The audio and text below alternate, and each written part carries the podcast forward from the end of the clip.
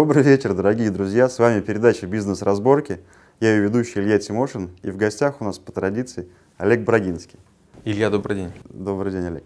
Ну, напомню, Олег – это основатель школы траблшутеров, директор бюро Брагинского и самый просматриваемый в сети LinkedIn человек на планете. Ну, это такие титулы официально, а на самом деле просто классный, позитивный друг человека, не знаю же, как сказать, настолько просто как-то близки стали. Очень много распаковывается после передач, даже вот у меня как у ведущего, да, и буду благодарен, ребята, вам за ваши отзывы, если вы будете писать нам комментарии по поводу того, что происходит с вами, потому что ну, нам это важно, чтобы наша деятельность была правильно понята и как-то реализована там, в каких-то ваших жизненных ситуациях. Вот, но сегодня вашим голосованием мы определили, что у нас будет тема, которая, в принципе, бьется с прошлым эфиром нашим. Это выступление. Вот, может быть, вкратце какое-то вводное. Запросто. Когда мы говорили о риторике, мы говорили о том, что нужно слова уметь использовать для того, чтобы из них создать убеждающий текст. Этого недостаточно. После этого текст необходимо произнести. И вот произнесение текста — это отдельная наука. Люди, которые хорошо пишут текст, часто не умеют выступать. И наоборот, есть люди, которые совершенно не понимают тему, но способны выйти и сфонтанировать таким образом, что все подумают: «Вау, какой профессионал». Неоднократно разные вузы в разные годы проводили исследования, когда актеров обучали сложным речам, и они выступали на разных конгрессах. И практически не бывает исключений. Любой актер выступает гораздо лучше, чем специалист, который досконально знает тему. Это А и Б. На актера реагируют гораздо лучше, чем на узкого заточенного интроверта, который так слегка из своей ракушки высунулся, чего-то говорит и думает: «Я ж такой крутой, вы сами додумаете». Публичное выступление — это возможность донести информацию людям таким образом, чтобы они загорелись, захотели и всеми фибрами души жаждали туда, куда вот указывает э, оратор. Какие упражнения порекомендуете? Вот человек делает, у меня всегда вот первые шаги, когда человек не понимает, но хочет этому научиться. Что нужно сделать здесь? Актерское мастерство пойти изучать? В первую очередь нужно освоить навык скороговорения. Думаю, у нас будет такой навык отдельно. Мы будем говорить о том, как разминать челюстно-лицевой аппарат, как разминать тело и как говорить скороговоркой. Это вот дикторы, да, на каналах? Наподобие, это... да. Потому что если вы не можете произнести подряд двадцать пять сложнейших скороговорок русского языка, то с большой вероятностью на сцене делать нечего. Снега лавина сошла с половины, сошла с половины пологой горы, еще половина снежной лавины лежит на пологой горе до поры. Если вот вы не можете так говорить на одном дыхании три скороговорки э, подряд, то, скорее всего, не надо начать выступать. Это первая хитрость — скороговорение. Вторая хитрость в публичном выступлении — это м, ритм, это такт. Вот мы будем говорить с вами о юморе, может быть, будем говорить с вами, будут подкасты, может быть, о стихосложении. Мы будем рассказывать о том, что есть мужские и, и женские рифмы. Хороший текст легко произносится, если его можно петь. Часто я пишу тексты и выступления, и статьи. Я называю это белый стих, но на самом деле это чистый стих. То есть абсолютно есть рифма, есть ритм. Люди не понимают, что это э, стих только потому, что нет выделенных строф. Читают текст, и оно вроде как легко пьется. А легко пьется только потому, что продумано каждый, но здесь вот каждый элемент. Есть такая наука, которой, ну, я вот слышал, что плотность там согласных, гласных определенной буквы влияет вот на, вообще на энергетику, на посыл, на мозг человека, да, потому что там, если взять там баю-баюшки-баю, там повторение определенных букв как раз вызывало там, что снотворный эффект, там, да, там, там «Отче наш» молитва, там другой эффект, то есть и вот получается, люди же раньше об этом не знали, но писали так, чтобы как раз вот, да, совпало, что делают анализ, из этого целую науку сделали, не помню, как она точно называется. Спорно. К счастью, у меня был доступ и к архивам Ватикана, и к арабским библиотекам. И уже в одиннадцатом веке люди знали, что есть мужские рифмы и женские рифмы. Люди знали, что такое аллитерация. Люди знали, что такое звукопись. Например, вот звукопись — это способ передачи смысла, используя вот звуки, то, то, о чем мы говорили, скажем, шины машин по брусчатке шуршат. То есть мы берем какой-то звук, начинаем им злоупотреблять, и возникает то, то ощущение, которое нам нужно. Да. Скажем, свистящий ветер лучше передавать, используя звук «с», так, свистящий ветер. Да? Интересно. Ну, скороговорение, да, и получается, что начинать надо с я не знаю, те, текст свой с скороговорками говорить? Нет, сначала просто скороговорки. Большинство людей, если им сказать сходу, попробуйте выговорить сиреневенькие зубовыковыриватели. Большинство людей этого не скажет. Или переворот с подвыподвертом. То есть большинство людей не проговорит. А вот это нужно говорить прям без остановки. Как только вы можете такие сложные вещи говорить, вот вы уже можете… Но это получается какое-то ежедневное упражнение? Не обязательно ежедневное, но часто. Да, это первая хитрость. Вторая хитрость – это артикуляция. Артикуляция, артикуляция – это четкость произнесения каждого звука. Особенно иностранцы во многих языках, в том числе мы, когда говорим на, на других языках, мы глотаем окончания. Вот коренного носителя языка от некоренного можно отличить тем, что он проглатывает окончания. Нужно говорить так, чтобы каждый звук был слышен. Как можно проверить, хорошая у вас дикция или не очень? Если вы разговариваете и вам смотрят в рот, на губы, это означает, что у вас дикция недостаточная. А, е... рту, да? Да, а если вы закрываете рот и вас по-прежнему слышно хорошо, и люди могут отклонять голову вправо-влево, то есть они не обязательно смотреть на вас, чтобы вас слышать, это дикция терпимая. Вернемся к артикуляции. Mm-hmm. Станиславский называл плохую артикуляцию невежливостью актеров по отношению к зрителям и сравнивал с мухами, попавшими в мед. То есть, когда человек нечетко выговаривает, как будто бы мухи не могут свои лапки из меда вытащить. Поэтому вот а, вторая вещь — это дикция. Вернее, вторая вещь — это артикуляция. Третья вещь — это дикция. Дикция — это когда вы можете говорить текст таким образом, чтобы вас было хорошо слышно. И тут еще близенько находится такая штука, как сила голоса.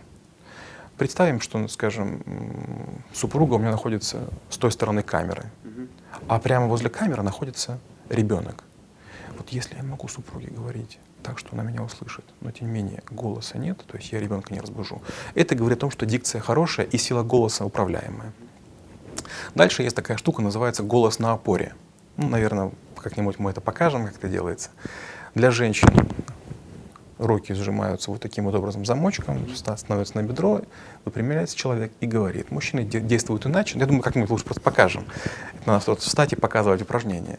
И голос на опоре — это когда вы можете долго держать одну и ту же ноту, и нет дребезжания в голосе. То есть вы какой-то голос издаете, звук «м» или «а», и он такой ровный-ровный-ровный, нет такого какого-то, в нем никакой перебивки. Это вот, наверное, такие важнейшие вещи, которые нужны оратору. Вот я сейчас вот думаю, сколько, в принципе, упражнений нужно делать, чтобы по разным навыкам разбираться, развиваться. Я не говорю сейчас про двадцать там, или сто, которые мы будем делать, но вот семьсот сорок три, да, или уже больше? Чуть больше уже, наверное, семьсот сорок четыре с половиной. семьсот сорок четыре с половиной. Сколько упражнений ежедневно надо делать, чтобы в этих направлениях развивать? Я не делаю упражнения ежедневно, я делаю упражнения накануне. Например, перед тем, как прийти сюда, там, я немножко размял челюсти. Вот там, то, что, о чем мы говорим. Это не скороговорение, но наподобие. Допустим, одна из фраз, которая очень помогает дикторам или помогает людям, которым нужно вот прямо сейчас выйти в эфир, это «бык тупогуб, тупогубенький бычок, у быка белая губа была тупа-тупа-тупа».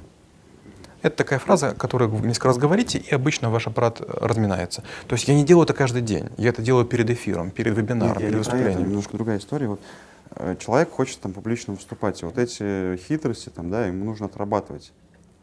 То есть это взять, если начальную ступень публичных выступлений, это навык, навыка выступления, да, это первые шаги. Это вот количество упражнений уже там… Там, с хитрости, да? десять дней по два раза утром и вечером по полчаса, двадцать упражнений, а потом только перед выступлением. То есть вам нужно сначала освоить их, научиться. То есть, знаете, выучить движение, чтобы к вам кто-то показал, как это все происходит. А потом можно сколько угодно этого не делать, но накануне сделать это обязательно. То есть, получается, закрепляется где-то в голове, да, и потом mm-hmm. уже просто mm-hmm. упражнениями там разминаешь yeah. все это. А в такой момент тоже слышал, что делают люди, ну, записывают там часто себя сначала на камеру, ну, то есть без публики, без всего, а потом просматривает уже какие-то ошибки, там, нравишься ты себе или не нравишься. Если ты себе не нравишься… Не поможет. Я объясню почему. Потому что мы любуемся. Мы любуемся в зеркале, мы любуемся в камере, нам все нравится. Человек, который свой звук никогда не слышал в записи, на магнитофоне, диктофоне, смартфоне, камере, ему сначала будет дискомфортно, а потом привыкаешь к своему звуку, и кажется, все хорошо. Интрига в том, что мы не, не слышим своих ошибок в речи, мы только чужие слышим. Поэтому лучше, чтобы это услышал или специалист по речи, mm-hmm. или актер профессиональный, или профессиональный диктор. Еще важно несколько вещей знать. Вот есть такая система Станиславского. Мы часто говорим его фразу «не верю» и мало чего другого знаем. А это система, которую изучают все актеры. И вот в этой системе есть несколько важнейших принципов. Один из принципов — это точка, где мы находимся, точка сейчас. Еще точка — так называемая суперцель, куда мы хотим прийти. Но эту суперцель мы обычно не озвучиваем, то есть мы как будто бы целимся высоко, а приходим чуть-чуть ближе. Дальше есть путь, по которому мы должны пройти, и борьба. То есть если я рассказываю что-то и м, про стартап, про свое предприятие, про свою компанию, и не будет борьбы, я просто прямо приду к ней, то у всех людей возникнут сомнения, а правду ли он говорит, а все ли так гладко. Поэтому нужна борьба. И вот нужно самому себе вопросы задавать, самому себе оставить неловкое положение, самому себя на сцене распинать. И вот от извилистости к моменту, когда вы заканчиваете, все уже будут готовы согласиться. Да нет, нет, все, хватит самобичевания, мы с тобой согласны. Действуй, действуй mm. так, как считаешь mm. нужным. То есть да, пойти к цели другим путем. Да, да, да, да. Ну, ну вот такие истории часто бывают, что люди выступают, и в зале появляется какая-нибудь такая соринка, которая прям вот, вот все знает, он, он умнее десять раз сидит, он там вот, учит. Какие здесь приемы можно использовать? Да. Дело в том, что нужно сразу понимать, что аудитория не будет против вас. Она не будет за вас. Она будет нейтральна, в лучшем случае. После этого она становится либо нейтрально-позитивно, либо нейтрально-негативно. Если нейтрально-позитивно, нужно ее благодарить, если нейтрально-негативно, нужно накалять.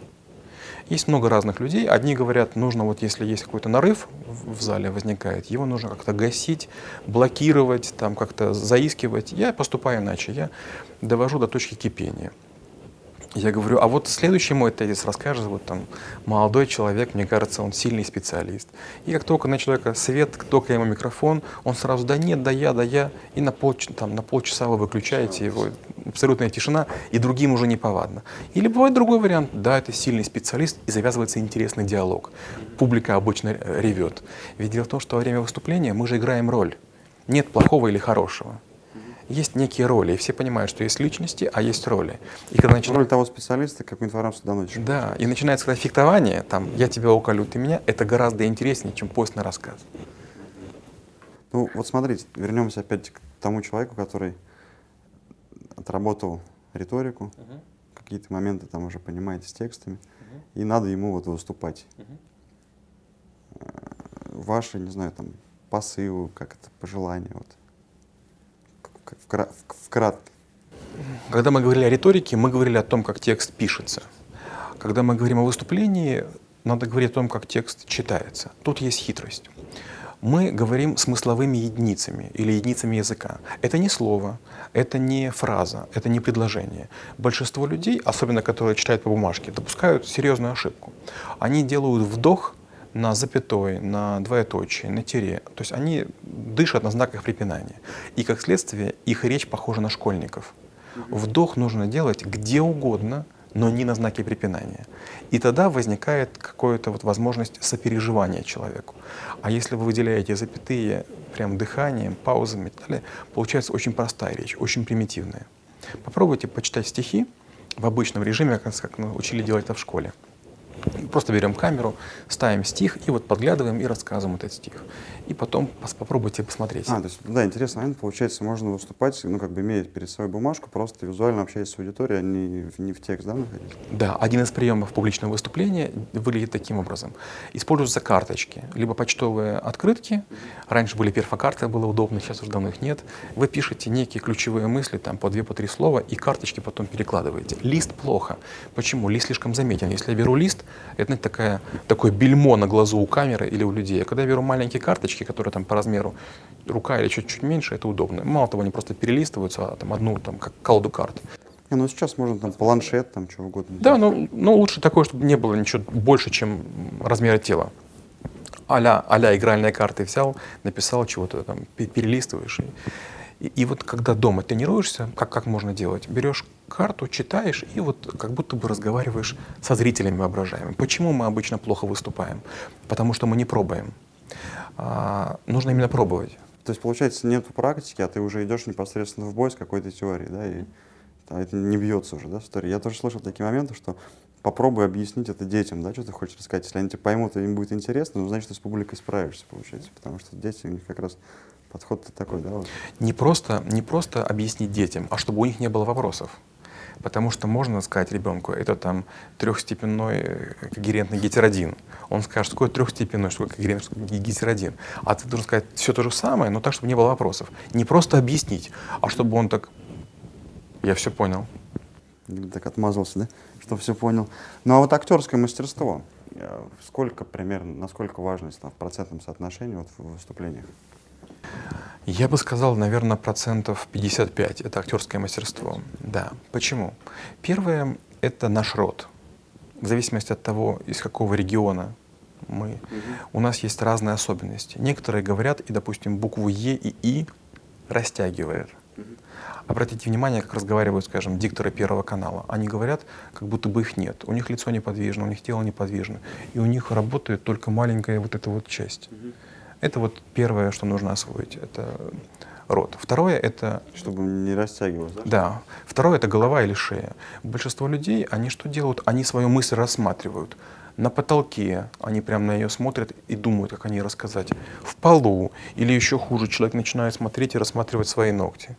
То есть второе — это взгляд. Нужно учиться смотреть в камеру, смотреть… на человека, на многих людей, на человека, который там что-то слюной брызжет и с тобой спорит, просто спокойно смотреть. И для этого, опять же, один из лучших вариантов — это играть, играть в гляделки с какими-то крупными кошачьими. Там тигр, гепард, приходишь в зоопарк и смотришь. Эти животные взгляд не отводят. Mm-hmm. Ну или в метро где-то бывает, так что едешь, встречаешь. Ну в метро это не очень хорошо, потому что можно рваться или на неприятные комплименты, или на грубость. А вот животное, оно нейтрально, оно такое берет на тебя, смотрит, и так может полчаса на тебя смотреть. И точно взгляд не отведет. Второй — это взгляд. Третье — это голова. Для того, чтобы людей убеждать, надо, чтобы голова стала рупором. Большинство людей как разговаривают? Они берут и нижнюю челюсть опускают вниз. А нужно говорить иначе. Нужно подымать. Мы как будто бы рупор. То есть мы пытаемся, мы же голосом говорим. Это вторая хитрость. Третья — это осанка. Для того, чтобы была правильная осанка, нужно делать пару упражнений, как вот делают пловцы. Но я думаю, у нас будет с вами отдельный подкаст, об этом мы расскажем. Как пловцы. То есть надо выгнуть шею, надо выгнуть осанку и прям… Вот из личной практики у меня, когда я пытаюсь там, у меня есть стулус небольшая там, я пытаюсь, когда вот говорить, выпрямляюсь, у меня вот… Что-то, что-то начинает теряться, потому что я вот пытаюсь за этим контролировать, и mm-hmm. получается, что мне проще в моей комфортной ситуации находиться там, да, по, по осанке, и тогда я не, не думаю об этом, просто вот думаю там, о чем поговорить. А когда я пытаюсь вот контролировать это все, я о чем говорить меньше начинаю думать, то есть получается такой некий момент, что за три-четыре упражнения, не знаю, вряд ли это получится. Справедливо. Тут нечего сказать. Здесь нужно пойти к врачам, да? Нет, нет, не к врачам, надо просто с собой заниматься. Поймите, мы же от природы, мы же а-ля обезьяны, то есть нам так и хочется двигаться как-нибудь там, как-то, вот так как-то по-странному. Но с другой стороны, нам же нравятся люди, которые ведут себя достойно, с осанкой. То есть с одной стороны мы тяготеем быть естественными, а с другой стороны нам нравятся люди, которые показывают породу. И вот порода — это вот как раз в первую очередь осанка, в первую очередь это спина. Mm-hmm. То есть получается, да, с этим надо тоже работать, не оставлять это как мне комфортнее, да? Но пятьдесят пять процентов мастерство актерское, а остальное процентовку разобьем. А мы уже говорили, десять процентов это факты, то есть вот прямо mm. то, на что вы опираетесь.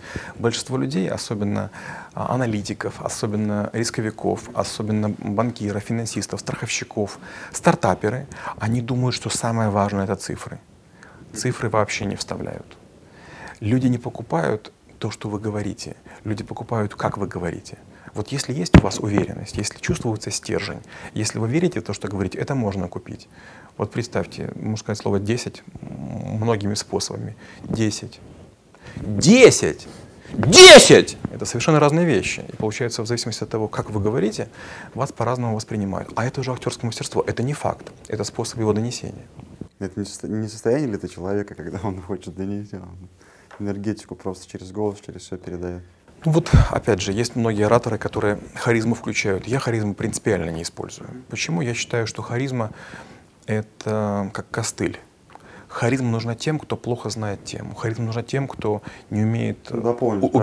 Пробелы. Да. Харизма — это крайне простой инструмент, и он энергоистощающий. Я настолько часто выступаю, что если я буду харизму все время включать, мне просто меня не хватит.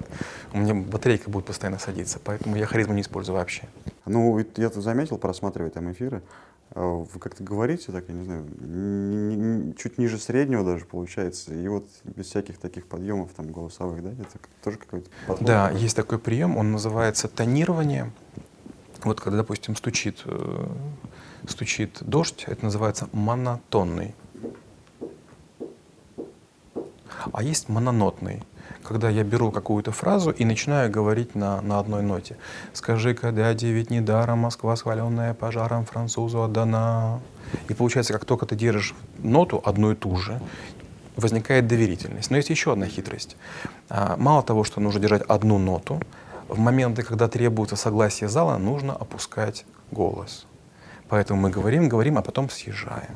И вот в этот момент съезжание обычно аудитория говорит: «Да, мы согласны». А когда поднимаешь, получается некое такое эмоциональное, может быть, возражение, да, подъем какой-то. Да, поэтому мы говорим на, на ровной ноте, но потом время от времени мы как будто бы фиксируем. А с этим вы уже согласны, а с этим вы тоже согласны, и с этим вы согласны. Мы вас сто раз обманули, обманем еще сто первый раз. Шучу, да, конечно. Да, да. Вы согласны. Так, ну ладно, десять процентов факты следующие. А все остальное — это, собственно, на... не только знания, все остальное — это манеры, все остальное — это способ донесения. Это улыбка. Опять же, по поводу улыбки есть такая простая хитрость. Если смотришь в кадр и смотришь в аудиторию, и ты обычный и серьезный, то кажешься угрюмым. Большинство из нас имеют опущенные уголки губ. Мало того, профессиональные продавцы, особенно вот это началось в Корее, в Японии, очень давно, сейчас уже это делают многие американцы и европейцы, они подкалывают. Я точно не знаю, как это называется, но какие-то колют укольчики, только не знаю, вверх или вниз, ну, поднимаются уголки губ, и это действует то ли полгода, то ли год, то ли полтора. И получается, что у человека чуть-чуть как будто бы есть легкая улыбка. Да. Ну, для нас это не очень характерно, все будут думать, что ты все время смеешься, поэтому, может быть, делать этого не нужно. Но первое — это понимать, что если ты слегка улыбаешься, чуть-чуть поднимаешь скулы, ты выглядишь приветливым. А если ты сильно улыбаешься, для тебя ты кажешься неестественным, неискренним, а для остальных ты приятный человек. Да, поэтому улыбка — это то, что не должно вообще сходить с лица, если ты выступаешь или говоришь на камеру. То есть надо чуть-чуть поднимать скулы постоянно. Ну, получается, надо вообще в жизни ходить всегда и улыбаться всем, чтобы это по практику выработалось. Было бы неплохо. От, от улыбки станет мир светлее. Да. Да, интересный момент. Прошлый эфир — риторика и выступление. В целом какой-то, получается, идет набор комплексов, да? Угу. Друзья, мы научим вас выступать. Приходите в школу траблшутеров, слушайте наши эфиры. Ну, может быть, какой-то вот смешной момент в завершении истории из вашей вот жизни, где у вас какой-то, может быть, казус пришел, который вас заставил по-другому задуматься, там, вообще про, подумать вообще, как вот что-то изменить, может, себе стоит. Ну, какие тут первые шаги там на этом пути ваши? Расскажу, расскажу. Ну, первые шаги — это уже было давно, наверное, может быть, не стоит. А, ну, хотя нет, была такая ситуация. Меня только-только избрали комсоргом школы. Это, по-моему, класс седьмой. Я в комсомол был принят чуть раньше, чем положено, потому что был круглым отличником. Хотя, по-моему, у меня было поведение постоянной неуды, я такой хулиган был. И вот я, значит, веду одно из первых заседаний, и я начал обращаться к комсомольцам из серии там «Мои люди, вы пойдете туда, куда я захочу», и, и начал кругами ходить. Меня потом вызвала научная руководительница и говорит: «Ты вообще что, что ты делаешь? Ты, ты руководитель этих людей там, в какой-то мере, но так нельзя говорить, это же не твоя рать, не, там, не, не твои воины». Я сказал: «Нет, это мои воины, все будет так, я захочу». Вот такой был интересный. Но недавно была другая история. Мне нравилась одна девушка, она стоматолог, и я хотел на себя обратить ее внимание. Я в Facebook добавился в группу «Стоматологи», там чуть-чуть разворошил ее, добился того, чтобы меня пригласили на заседание клуба стоматологов. И вот сидит триста стоматологов, и я начинаю их жестко троллить. Специально, чтобы так весь зал... так подготовленные уже, конечно, да? Да, специально начинаю их жестко провоцировать. И из зала кричат: «Да кто ты такой? Да уберите его!» Люди из зала выходят. Ну, в конце все заканчивается всеобщей любовью. И так вот я м- познакомился с той девушкой, которая мне понравилась. То есть я воспользовался навыками публичного выступления для того, чтобы создать некую обстановку и привлечь внимание объекта своего интереса. То есть, получается, даже в момент не только каких-то выступлений, да, а вот где-то на улице встретил человека, тебе понравилось, и можно сделать ми- мини-спектакль, да? Абсолютно верно. Вот, Илья, вы сказали абсолютно верно, что можно сделать мини-спектакль, да. Интересно. Ну, пятьдесят пять процентов актерского мастерства — это, конечно, си- сильная работа над собой, потому что там же много, много факторов же задействовано, да, чтобы это все прокачать в себе. Давайте, допустим, еще руки возьмем. Часто мы используем руки э, с какой-то целью. У рук тоже есть свой этикет. Если вы не цыган, если вы не итальянец, то позволено поднимать руки не выше подбородка, не ниже, опускать ниже пупка и находиться в квадрате, очерченным локтями. Вот ничего больше показывать мы не можем. То есть вот такую рыбу показывать нельзя в кадре или там на сцене. Только вот все маленькое. То есть мы такие сдержанные, мы все такие должны быть интеллигентные, поэтому вот. Следующая хитрость по поводу рук — это ни в коем случае себя не, не перечеркивать. Вот когда микрофон держишь, надо максимально микрофон держать в сторону, чтобы с залом говорить. И если мы где-то пишем, то ни в коем случае не писать через себя, а полностью развернуться или другой рукой писать. То есть себя не перечеркивать. Вот такой момент еще, тоже несколько, несколько выступлений просматривал. Есть просто на уровне подсознания, у меня как-то включается, когда вопросы что-то начинается, захожу либо за стул, либо за стол. Это получается какой-то барьер формирую. Да. Мы, мы любим на что-то опереться. Даже есть такое понятие пустое и твердое. А пустое опереться нельзя, а твердое нужно. Нужно научиться опираться а, а пустое. Ведь нет ничего проще, чем вот взять и вот так руки держать. Также получается закрытость. Не, нет, например, вот, вот, а. вот это, это мой стол. Не это мой стол твердый, а вот мой стол.